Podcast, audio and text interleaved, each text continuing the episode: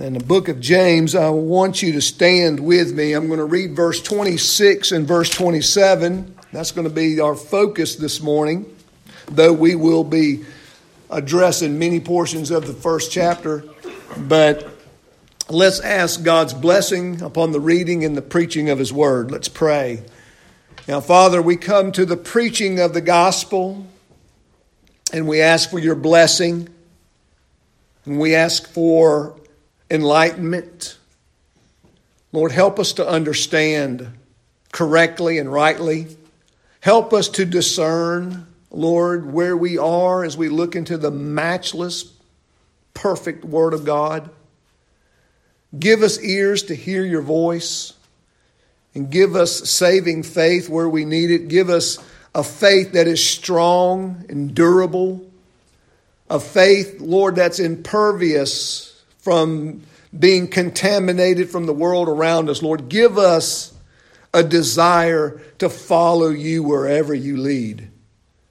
And take this word this morning and grow us up. Make us mature men and women and boys and girls. Make us mature in our, in our Christian homes, Lord, that we would honor and glorify you in all that we say and all that we do and believe. We pray this in Christ's name. Amen. Verse 26, brothers and sisters of James chapter 1. If anyone thinks himself to be religious and yet does not bridle his tongue, but deceives his own heart, this man's religion is worthless. Pure and undefiled religion in the sight of our God and Father is this to visit orphans and widows in their distress, and to keep oneself unstained from the world. And thus ends the reading of God's Word. You may be seated.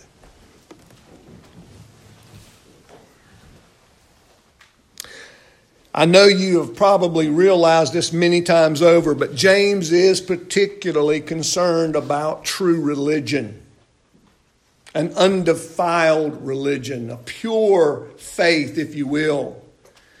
As the pastor of these Hebrews that have now been dispersed throughout the Roman Empire through political means and hardships that they are facing, James is fully aware of the temptations that that trial brings to a family and to an individual.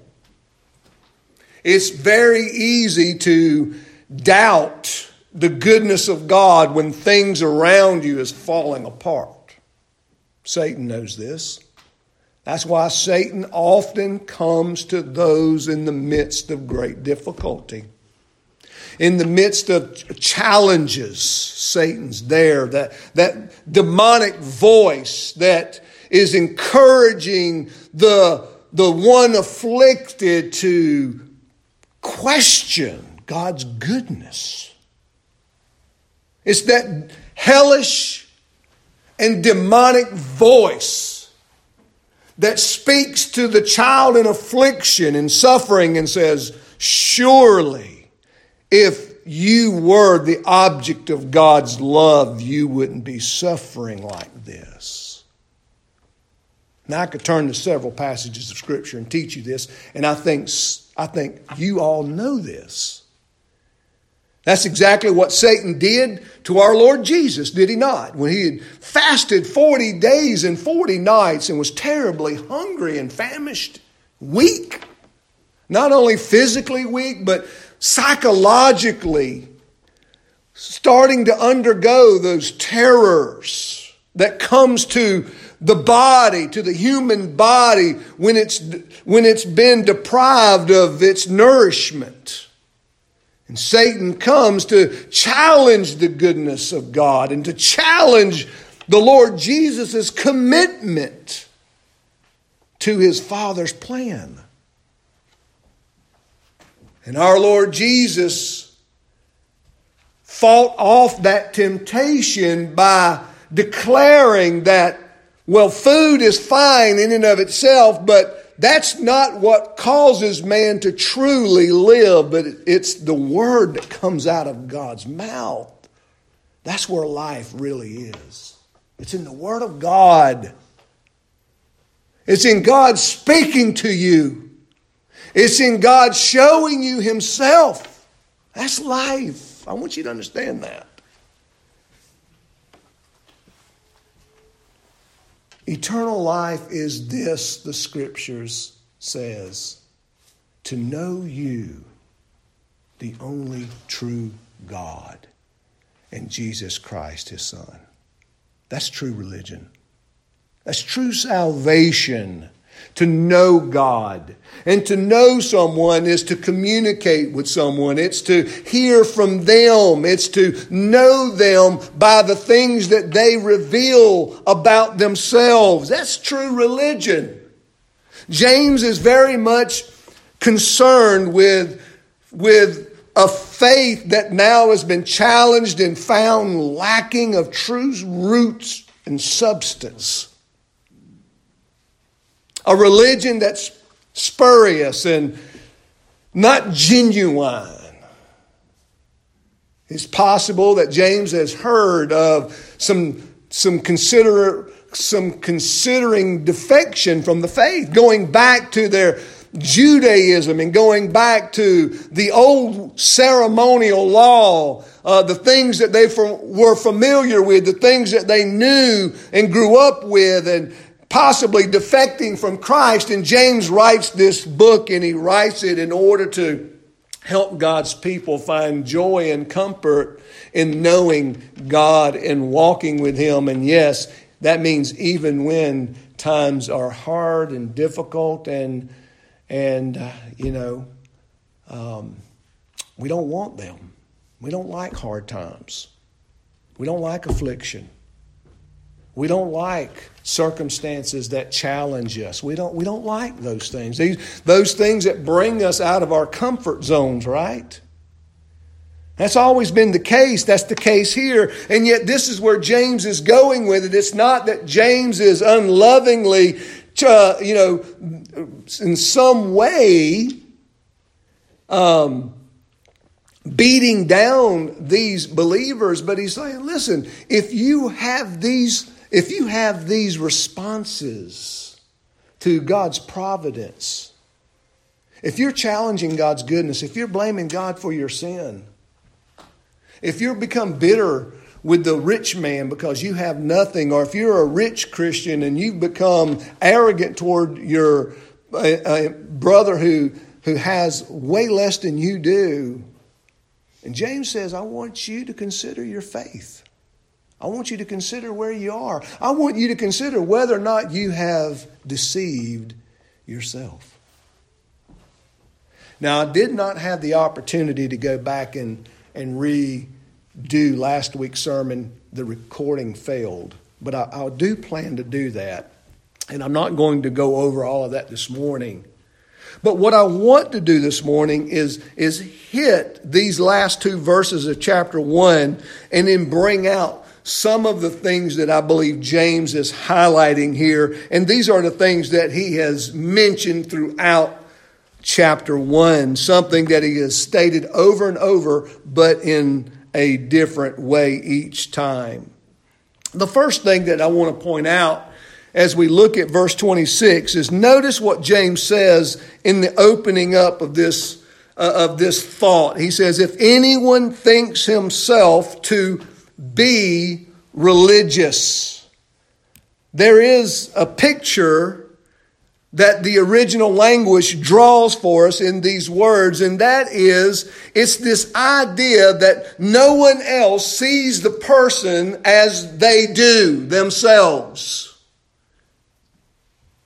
If anyone thinks of himself to be religious, it's not what others are saying about him, it's what he thinks of himself. He thinks he is a religious person. This is a conclusion that this person has come to in and of himself. Now, this fits the context of what James has already talked about up in verse 19 and following. He's given several examples of what, what would be a, a spurious faith, and he talks about where we approach God and someone who's not willing to listen to the Word of God. That's why he says, be quick to hear. That's what faith does. Faith wants to hear from the God who is the object of that faith. Saving faith has an object. The object of true, living, saving faith is the God of glory and His Son, Jesus Christ. That's the object of saving faith. There is a, listen, to put it romantically, there's a love affair between saving faith and God. There's a desire for God. There's a wanting and a longing for God. It's as simple as the attraction that a boy has for a girl and a girl for a boy, or a man and a woman. It's natural, it's common, it's acceptable, it's, it's, it's something that is normal. Or at least it should be. And yet, that's exactly the way saving faith works. Saving faith has an object. The object is God, is God, and His Son, Jesus Christ. That's why Jesus said, Listen, if you love me, you love my Father. If you believe in me, then you also believe in my Father who sent me. What Jesus was teaching us there in the Gospels is that you can't have a Savior without the Father of the Savior. You can't make up your own religion. To embrace Christ is to embrace the Father. And to embrace the Father is to embrace His Son. Jesus Christ. James is wanting us to realize that this person is the, the sort of the object of self deception. Notice if you go back up into the context, and you always read the word in context, you always read what it says before and after, making sure you understand what is being said here. And notice it's not just that faith is the it responds, it wants to hear God, but it also, look at verse 21, um, or look at verse 23. Let me address the analogy there. It says, For if anyone is a hearer of the word and a doer, that's, that's the thing that James is emphasizing. Saving faith has the, an object, and that is God and His Son, the Lord Jesus Christ, but it also has an outworking. It also has a work, a doer. James is emphasizing this throughout the, the, the epistle. He says, like a man that looks at his natural face in the mirror. For once he has looked at himself. Now notice what he says. He looks. Now the idea there is one who looks intently, studiously. Now I want you to understand, he's not one who, who, who gives a glance at the mirror and walks away. No, the idea there in the original language is this person goes and looks into the Word of God and studies it. But there's a problem with his mode of study. It just fills his head. He just fills his head. He doesn't fill his heart.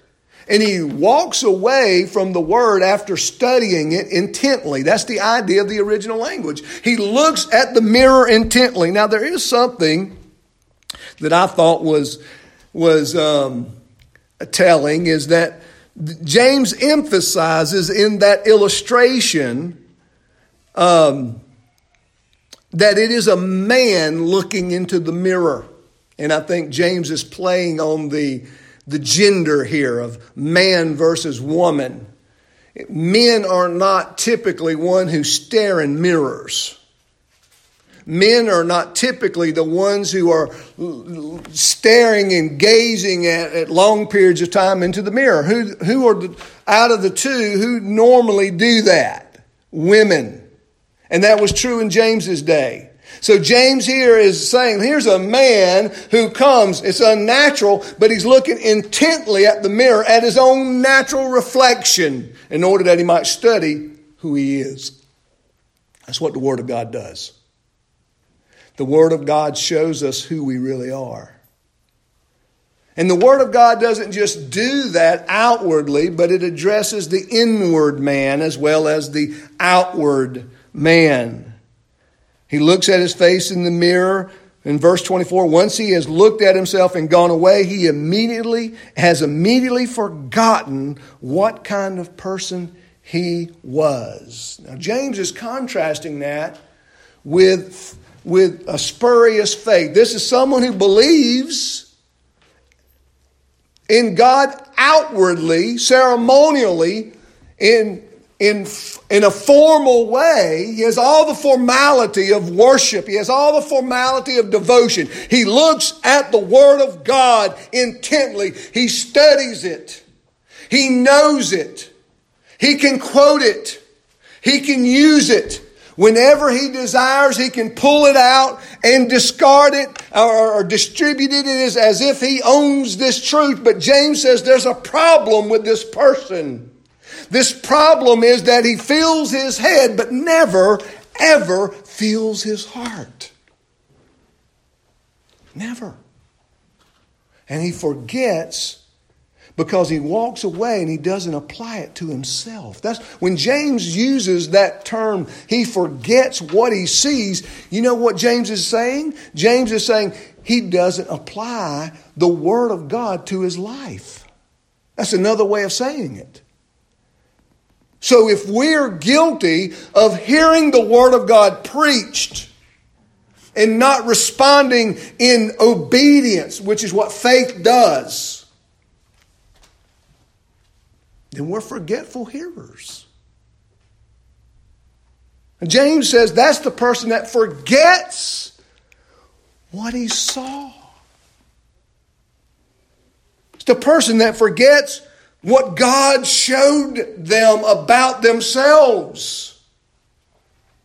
It's clear the illustration. Notice how James puts it in such a personal way in verse 24. He says, He looks at himself.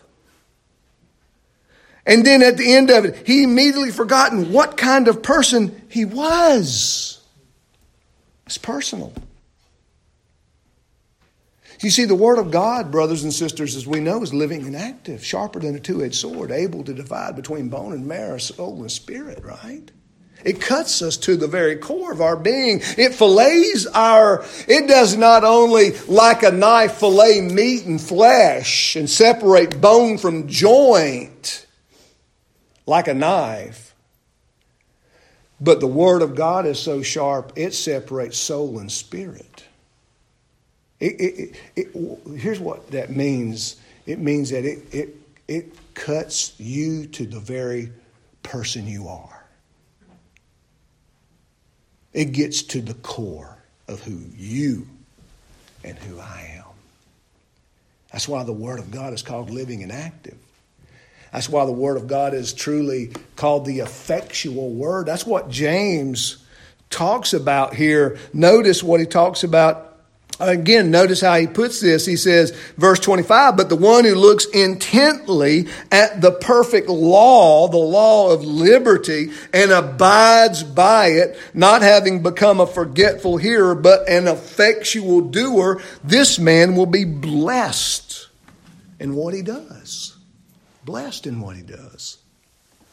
So when the man comes in contact, the man or the woman, the family, the church comes in contact with the Word of God, and they have the, the intention of applying it to their lives, to seeing that Word worked out in their lives, that's called obedience. And then to bring glory to God, James says, that's the person that's blessed. Now, he, he, nowhere can you read this, and it says the, he, this person has earned that blessing. He says, no. What's the outflow? What's the outcome of that person's faith and obedience? Blessedness. It's blessed. The work of his hands are blessed. His relationships are blessed. He, he causes people to walk in favor with them. Why? Because God's blessing them.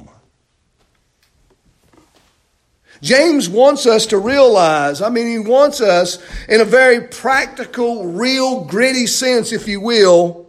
He wants us to know what real and true religion is over that spurious, fake religion. Verse 26 again, if anyone thinks himself to be religious, that is, if that person has come to the conclusion that I am a religious person, and yet does not bridle his tongue, he deceives his own heart. Now, what James is saying here if a person thinks he is religious because he knows a lot of things, he's memorized a lot of scripture, he's, he's even gone through the catechisms, but that has never translated into how they live. This is what James is saying. And he does this by speaking of the tongue. He says, if it has not translated into affecting the way you speak and how you talk, how you carry yourself, you have deceived yourself. That's not the Word of God. That's not the living and active Word of God. That's not the effectual Word. That's not saving faith who has an object to bring glory to God and love to Him and love your neighbor as yourself. It's interesting. If, I mean, turn with me in your Bibles to Proverbs 14. Certainly, I want you to put your own eyes on this. Proverbs 14.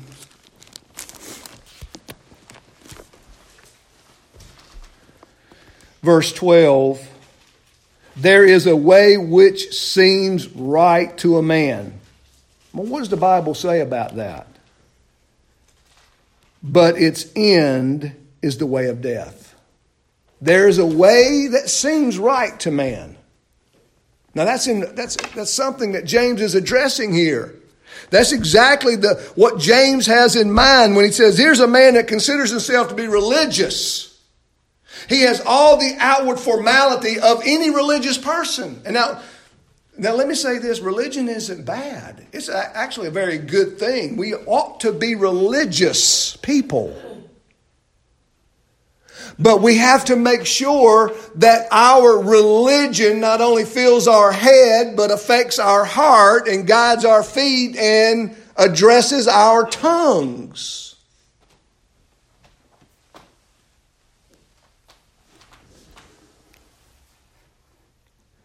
I like what um, Matthew Henry said, he said, you know, when it comes to vain religion, I'm paraphrasing him here. He says, when it comes to vain religion, recognize that vain religion has a lot of window dressing. It looks right. You know, how in the world would you ever pick out anyone that comes to church, sings the hymns, puts a check in the plate, I mean, shakes hand, pats back, hugs necks, participates in, in those outward formalities, and yet never, ever, from a heart perspective, loves God with all of his heart? Because he's been deceived.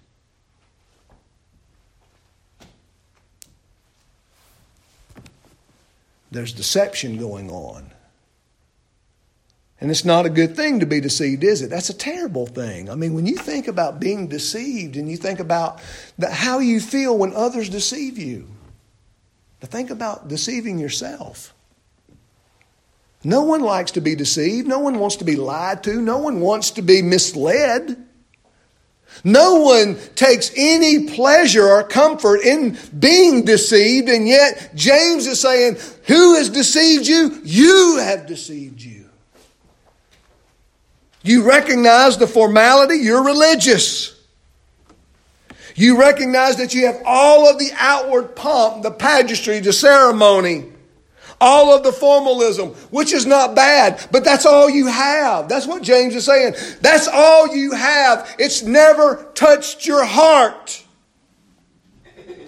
How do we know it's never touched the heart? Because James says right there in the verse, and yet does not bridle his tongue. What does the tongue have to do with the heart? Remember what Jesus said in Matthew uh, 15, Mark 9. He said, Listen, it's not what goes into the body that defiles it, but what comes out of the body. And what comes out of the body? Words, thoughts. How are thoughts revealed? Through speech. How do, how do you reveal you don't like somebody? Hmm? In your heart, when you hate somebody, how do you reveal it? How do you reveal it? In your heart, when you long for something that God says you can't have, how do you reveal it? See, what James is doing, yes, I believe James is classifying a certain class of sins. Yeah, those things we say, but he's also dealing with the heart itself. The heart that, that is not truly been purified or cleansed by the Word of God, the blood of Christ.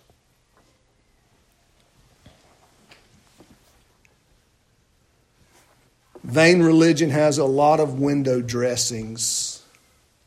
Only true religion can bring that inward joy and love for the truth and for the one true God. Now, this is a very deceptive thing because there is formality in our faith right? We read the Word of God, we memorize it, we study it. That's formality, that's ceremonial in one sense of it, isn't it not? When we gather this morning, we are giving ourselves in ceremony to God. We are coming to pray, we're coming to sing, and yet if we trust in those things alone, we have deceived ourselves. God doesn't want you to trust in the means of grace. He wants you to trust in Him who has given you the means of grace. Now, when I read, when I you know read 119, 8 through 16, remember what he says. Now, I don't trust in I don't trust in anything but you and your word. Um, and I read from the Psalm and the call to worship. He says, don't put your trust in princes. Don't trust men. That's one of the, the, that's one of the bad things about following men and teachers. You know, remember Paul had to correct all that. You know, oh, I know you say you're of Apollos and you're of Peter and I'm of Paul. He said, I don't want any of that. Don't, don't, don't, don't, don't say anything like that of me. You're not followers of me because if you're a true follower of me, you'll be a follower of Christ. It's not about winning people to some ministry. It's about winning people to Jesus. It's about following Christ. It's about teaching the word as He has given that word in the context that He's given that word. It's about the commandments that He's given to the church and not the commandments of men, a man, or men, or any group of men. And James, or Matthew Henry says all of this can be very, very deceptive. Now, because it is so deceptive, what does it require of us? Diligence. Those things that are so close to, to reality are the things we must be the most careful of, right? And I mean, a, is that right, folks? Y'all asleep? That's right.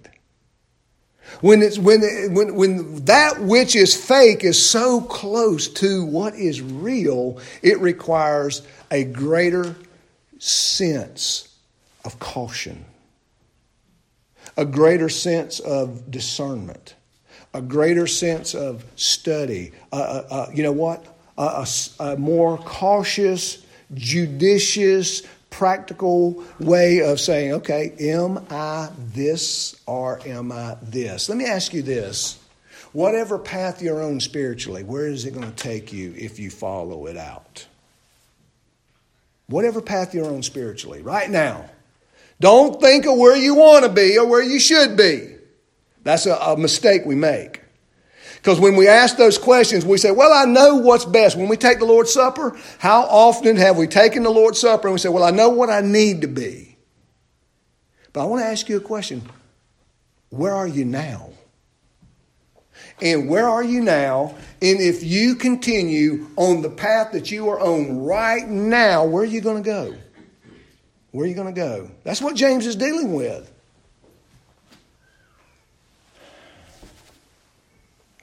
The one who deceives himself. Notice what he says in verse 26. He says, The one who deceives himself, this man's religion is what? Worthless. What does it mean to have a worthless religion? Well, it's not religion itself that's bad. That's not what James says. James says, his religion. It's not religion, it's his practice of it. How often, listen to me, mm, there's an expression we often use, it's called throwing the baby out with the bathwater. And, and, and that expression is often used when you go too far. You know, when you, when you make, there are changes that need to be made, but to throw the baby out with the bathwater, is you make, you go to another extreme. Oftentimes, when there's difficulty, when we are put in a uncomfortable, difficult suffering, when listen, what are you supposed to do when you when, when God brings agitation in your life? Agitate. When God brings suffering and affliction into your life, sweetie, what are you supposed to do?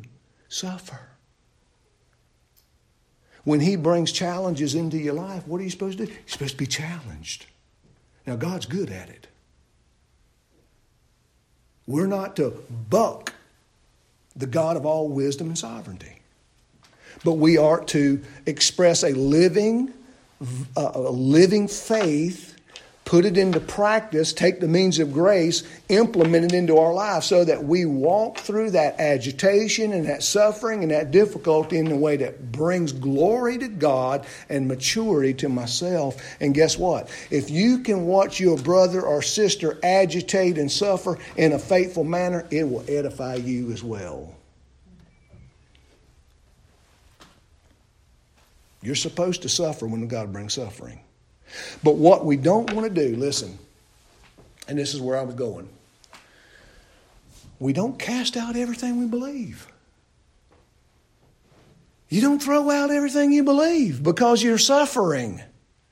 Because that's not how you suffer. You don't suffer by challenging all of those things that are true.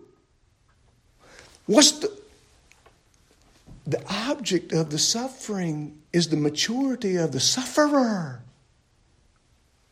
the maturity, the perfection. What does James call it? The p- completeness of the one being agitated, the one who is agitating, the one who is suffering. It's the one of the afflicted. They are not to cast out everything they believe. Well, I thought God was a good God. I thought if He loved me, He would bring every good thing into my life. What is all of this going on? I don't understand it. I don't like it. My family is suffering. My wife and husband are mad at me. We're arguing all the time. This has been nothing but hell, hell, hell hell. I don't want anything to do with it. And they start throwing the baby out with the bathwater.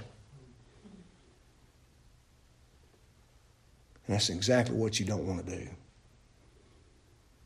You have to look at yourself in the mirror. You have to consider your religion. Are you religious? Are you a man and woman of faith? Are you a teenager of faith? Are you a young college student of faith? Are, where are you? When you look, at your situation and you govern it, that situation. Do you govern the situation by Oprah? No. Do you govern your situation and circumstance by Dr. Phil? Jerry Springer? all of the, the, the, rank and defiling commercials that are on TV? Do you judge your happiness and success and all of that by that? I hope not, because if that is the case, then you have no saving faith. Because James says we govern it by what? The perfect law of liberty, the effectual word, God's word, the word of truth. That's what he calls it, the word of truth. And once we come to this word of liberty, why? Because it is in its, in this context, in this, that we are set free. Set free from what? Set free from our own devices, set free from our own deception, set free. Now, again, this is the idea here. This, this, it's almost a mathematical term. It is, how did this person deceive himself? Well, he didn't do the math right. That's, that's the idea. He didn't do the math right. Guess what? He, he, he argued poorly and wrongly and came to the wrong conclusions. He practiced poor logic. If I can just give up these things, I'll be happy and my suffering will be less. If I can, you know, if I can just have these things, I can be happy. It, it's like saying two plus two is five. Now, you made a mistake. But where does that conclusion lead you? Not to the truth. It's never going to lead you to the truth. I don't care who you tell two plus two is five to, you're never going to be right. Never. Ever. Going to be right. It's never going to be right. That's the idea that James is saying. This person is never going to be right as long as he continues to reason illogically. As long as he continues to reason from the world's perspective, as long as he continues to adopt all of these worldly ideas and philosophies, this contaminate and contaminates his own religion, guess what? He's always going to be deceived and wrong. Always. It's never going to change. Never going to change. You don't correct your own deception with the world. Not with those who seem to be the wisest. Because who's the wisest person? The one who makes the greatest happiness their practice. And who's the, who's the happiest man? The blessed man who walks with God, who obeys Him. That's the one. Now, we've heard this over and over, haven't we? So he says, Look, this man's religion is worthless. What does it mean to be worthless? It's vain, it's empty, it has no substance to it. What does it mean when we talk about it doesn't have any substance to us? It doesn't bear fruit. It's not a, it's not a fruit bearing religion. It's not a fruit bearing faith. If you notice, let's go to, to uh, quickly to Matthew 13. I'm not going to be able, I'm not going to address all of it. Um, all that he says here.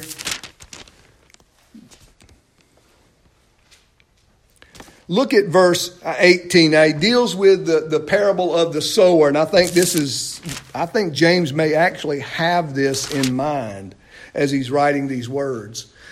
And Jesus has already given a parable to uh, those around him and the disciples have come to Jesus and they're questioning, well, you know, Lord, what does this mean? You know, you made some people angry by this parable. And here's what Jesus says. He says in verse 18, he says, Hear then the parable of the sower. When anyone hears the word of the kingdom and does not understand it, the evil one comes and snatches away what has been sown in his heart. And this is the one whom the seed has, was sown beside the road. And then the one on whom the seed was sown on the rocky places, this is the man that hears the word and immediately receives it with joy. And he has no firm root in himself, but only temporary. And when affliction or persecution arises because of the word, immediately he falls away. And on, and then the one on whom seed was sown among the thorns, this is the man that hears the word, and the worry of this world and the deceitfulness of wealth choke the word and it becomes unfruitful. That's the idea there, vanity. And the one on whom the seed is sown on good soil, this is the man that hears the word, understands it, indeed bears fruit and brings forth some a hundredfold, some sixty, and some thirty. Now, notice one thing the fruit aspect of it brings forth food, brings forth fruit, some a hundredfold, some sixty, some thirty. Guess what? Not everybody is as fruitful as others, but every Christian is fruitful. Er, we're not all going to be equal in how we live the Christian life, but we are all going to be able by faith to live the true Christian life. Some are going to bear a lot of fruit. Praise God. We benefit from those people. I'm, I study men all the time that I believe are in that hundredfold category. And some of us are only going to be 60. Some of us are going to be 30. But guess what? You're a fruit bearer. And a fruit bearer is a true follower of Christ because they hear the word and they put the word into practice and they bear fruit. That's the opposite of what James is dealing with back over in James when he talks about this, this vanity, this, this religion is worthless. That's what he means. There's no fruit in his life. There's no true fruit of the Word of God. They don't discipline their tongue, they don't discipline their, their minds. Okay? They don't, they're not disciplined in the sense of bringing uh, glory to God and, and true spiritual maturity. One other thing I want to deal with here is the, is the idea of growth and maturity. James is writing and he's talking about the, the, the, the person, the, the man or the woman becoming a hearer and a doer of the Word of God. Now, brothers and sisters, this is what that means for us here this morning. You have an opportunity this morning to hear a sermon like this and to do what? Put into practice a new plan. To do what? To be more fruitful or to be fruitful. I, here, here, I'm going to go back to my question. If you stay on the pre, on the if you stay on the path that you're on right now, where are you going to be? Where's it going to take you? It's going to take you somewhere. Every path leads somewhere. Not where you think you want to be, not where you know you should be, but where you are right now, where is it going to take you? Are you bearing fruit? Are you bearing fruit? If not, you need to ask yourself some questions, don't you? Am I deceived? Is it just in my head? Is my religion fruitless, worthless. Now, the other thing, brothers and sisters, you need to think about is when we talk about a, a, a worthless, a worthless faith, is when you stand before God on Judgment Day, what's going to be the fruit of a, of a fake faith, a fake religion? Lord, Lord, did we not do all of these things in your name? Cast out demons, worship you? Did we not just do all of these ceremonial things? Now, I think they deceived themselves. I don't think they did any of those things. I think they had deceived themselves. And Jesus says, I don't know you. And I don't know you because you did not keep my Father's commandments. Jesus goes on to say in Matthew 7, he says, The one who hears my word and does them is like a man that builds his house on the rock. What happens to the man that builds his house on the sand? The man that builds his house on the sand, right? What happens when the rains come and the storms come? What happens when that storm season comes and those riverbeds where things are they're dried up and now begins to fill up with water and somebody's built their house right there in those riverbeds? What happens? It's washed away. But the one who hears the word of God and practices it is like the wise man who builds his house on the rock. See, when the rains come, when that season of life comes, when that storm comes, guess what? The house stands.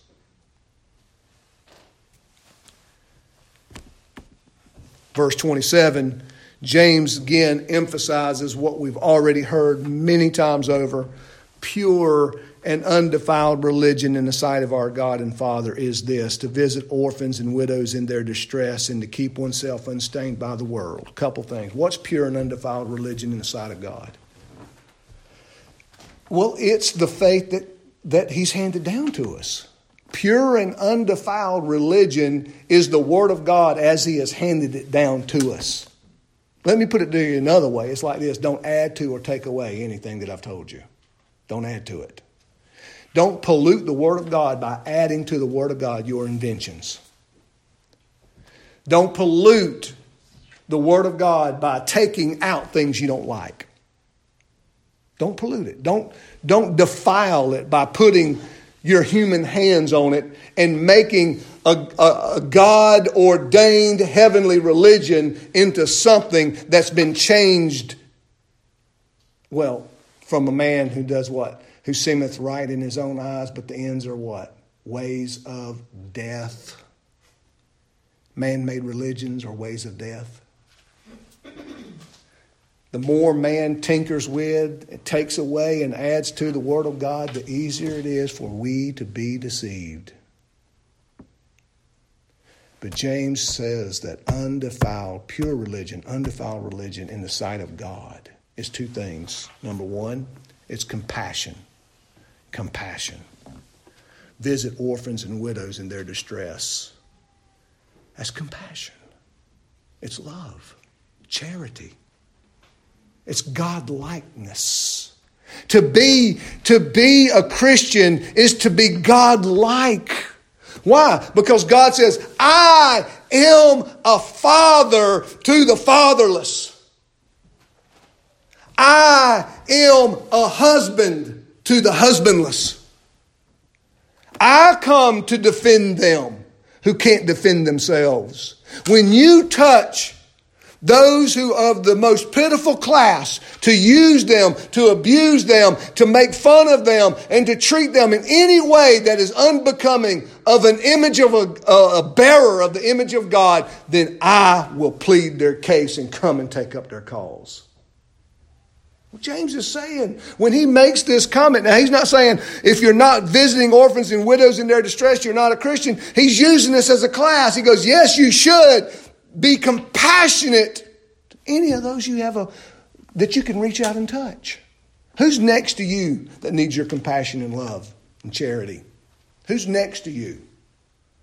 Who's helpless that you need to reach out and touch? Defend, support, help. Who? Who in your life needs your compassion? Brothers and sisters, you are never more like Christ. You and I are never more like Christ, more like God, when we come to the aid of the helpless. That's when you are more godly. I, I, listen, why? And why do you do it? Because the Word of God teaches us to do it. The Word of God shows us to do it. The Word of God shows us that God does it. When God sent his son into this world, did he not come to save helpless sinners? Sinners who could not save themselves, sinners that did not have the strength to say, hey, sinners that did not want to be saved. And our God sent his son into the world because he pitied us. We have been the objects of God's pity and mercy and compassion. Hey, how many, hey, have we gotten what we deserve? We have not.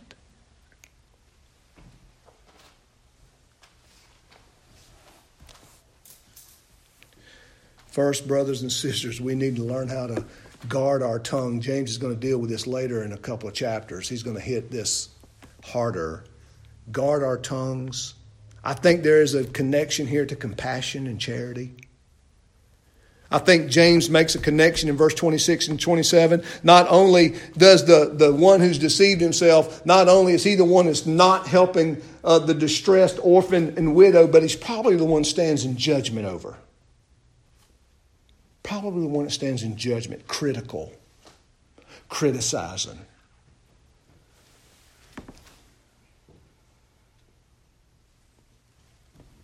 James says that's not true religion. That doesn't honor God. That's not acceptable in the sight of our God. Pure and undefiled religion, religion that's not been contaminated and uh, polluted. And, brothers and sisters, I'm not even going through those scriptures and saying, okay, here's how we ought to help the orphan, here's how we ought to help the widow. That's certainly a study worthy in and of itself, and we should do that so we know how to help those who are truly the objects of, of charity, right? Not everybody's the object of charity. It's that's reality. That's what love is not not something with boundaries. Love has boundaries. It's not simply just the raw, uh, uh, uh, ungoverned emotion, right?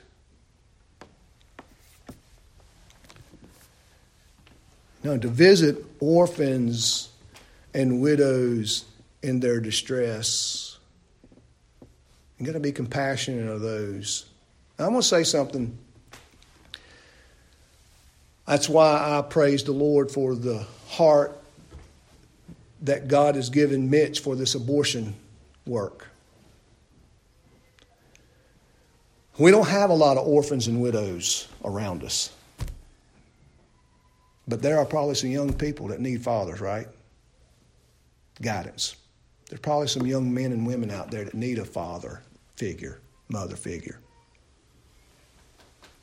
If Christians can't do it, who's going to do it? God did it with us, did He? Not?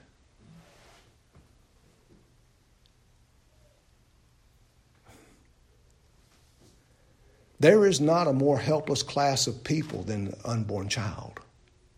There's not. And we kill them about 3,000 a day on average.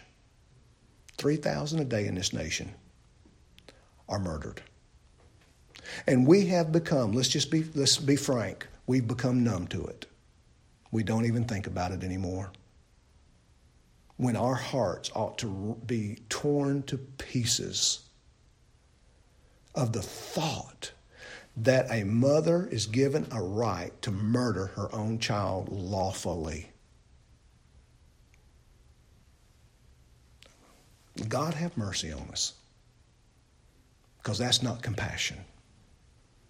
If we are to be compassionate and visit orphans who are born into this world with no parent, how much more are we ought to come to the aid of the child, unborn child, whose, whose parents trying to kill them?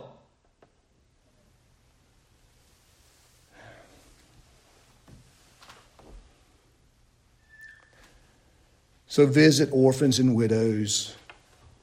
Uh, I mean, people do need help.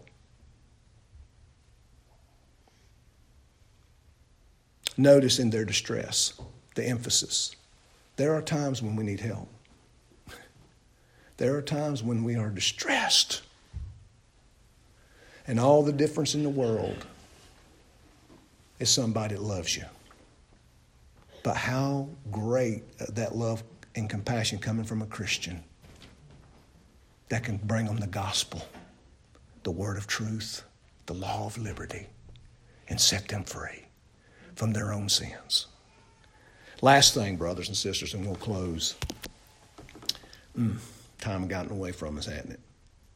Keep oneself unstained by the world. Now, the word there, undefiled and unstained, are two different Greek words. There in verse 27. The undefiled religion is different idea than the one that's unstained. This, this unstained means that, that is the idea of this moral purity, ethical purity, righteousness. That is, the Lord Jesus came to, to cleanse us of our sins to empower us to live a life of righteousness by His name and through the Spirit of God.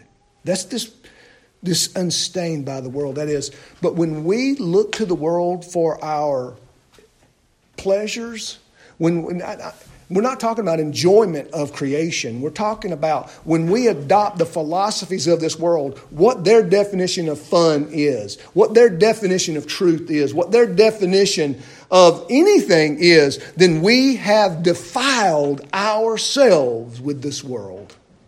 And we're no longer unstained by it. We're stained by it. We're blemished by it. How do you, what do you do when you become stained by the world? You wash yourself with the Word of God. Because the Word of God is the only thing that can wash away those stains. James is going to deal with what it means to love the world in chapter 4. And let me just go and give you a, a, heads up. What he says is it's impossible to be a lover of the world and a lover of God. Don't trust in men. Don't trust in princes. Trust in God. He's your Savior, your husband, your Father, your lover. He's eternal life. Examine yourself today. See if you be in the faith. See if your faith is real and fruitful. If it's not, you know what to do about it? Turn to Christ. He'll forgive you, He'll cleanse you, He'll save you, He'll give you a heart for the Word of God. He'll give you a heart for God. He'll give you a heart for the, the unlovely, the distressed widow and orphan. He'll give you a compassion and a charity for those in need. He'll do all that because that's what He does. He takes the unlovely and makes them lovely. He takes the down and out and sets them upon the rock. He takes the sinful and makes them pure. He takes those worthy of hell and fashions them for heaven. That's our God. Let's pray.